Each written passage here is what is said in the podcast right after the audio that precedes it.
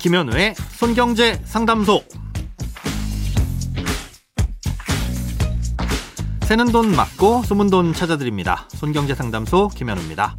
저축, 보험, 대출, 연금, 투자까지 돈에 관련된 고민이라면 무엇이든 맡겨주세요. 오직 당신만을 위한 맞춤 상담. 먼저 오늘 사연 만나봅니다.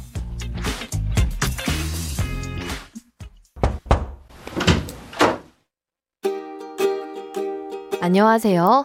예전 IRP 관련 방송에서 자신이 불입해오던 IRP 계좌로 퇴직금을 받으면 개인연금과 섞여서 세율이 낮은 퇴직금부터 자동으로 지급되기 때문에 퇴직 시에는 다른 IRP나 연금 저축계좌에 받으라는 내용이 있었습니다.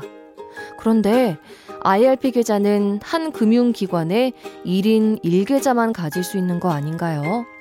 개인적으로 불입하던 IRP 계좌가 있는데 퇴직연금을 수령할 IRP를 또 만들 수 있는지 궁금합니다.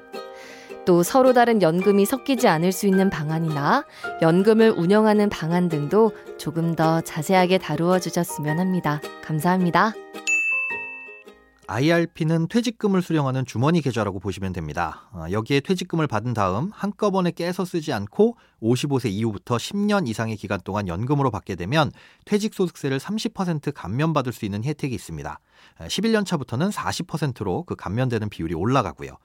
쉽게 말해 퇴직금을 한 번에 쓰지 말고 IRP로 받아놓은 다음 노후에 천천히 쓰라는 거죠. 예, 그런데 이 IRP의 퇴직금이 아닌 개인 돈을 납입할 수도 있는데요. 아, 이렇게 개인이 납입한 돈은 연금저축과 마찬가지로 연말정산 때 세액공제 혜택을 받을 수 있습니다. 그래서 직장을 다닐 때는 IRP에 개인이 납입을 하다가 퇴직금을 받을 땐 그 계좌로 퇴직금을 받을 수도 있는데요. 문제는 연금을 수령할 때 발생합니다. 아, 이렇게 개인 납입금과 퇴직금이 섞여 있는 상태에서 연금을 수령하게 되면 희망하는 대로 골라서 받을 수가 없고 정해진 순서대로 자동으로 지급이 됩니다. 이 세율이 낮은 순서로 지급된다고 보시면 되는데요. 개인이 납입한 돈 중 세액공제를 받지 않은 부분이 있다면 그 돈은 비과세니까 그 돈부터 지급되고요. 그리고는 퇴직금 원금, 그리고 개인이 납입한 돈 중 세액공제를 받은 부분과 함께 퇴직금에서 발생한 운용수익이 합쳐져서 나옵니다. 아, 예를 들어 개인이 납입한 돈은 총 3천만 원이고 전부 세액공제를 받았다고 가정하고요.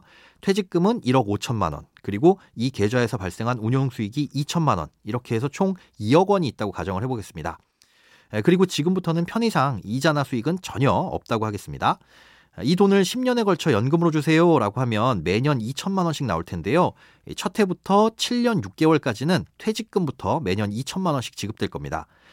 그 다음 남은 2년 반 동안엔 개인이 납입한 돈과 운용 수익을 합친 5천만 원이 지급되는데요. 그런데 이렇게 세액공제를 받은 부분과 운용 수익은 연간 1,200만 원을 초과해서 받으면 세율이 확 올라갑니다.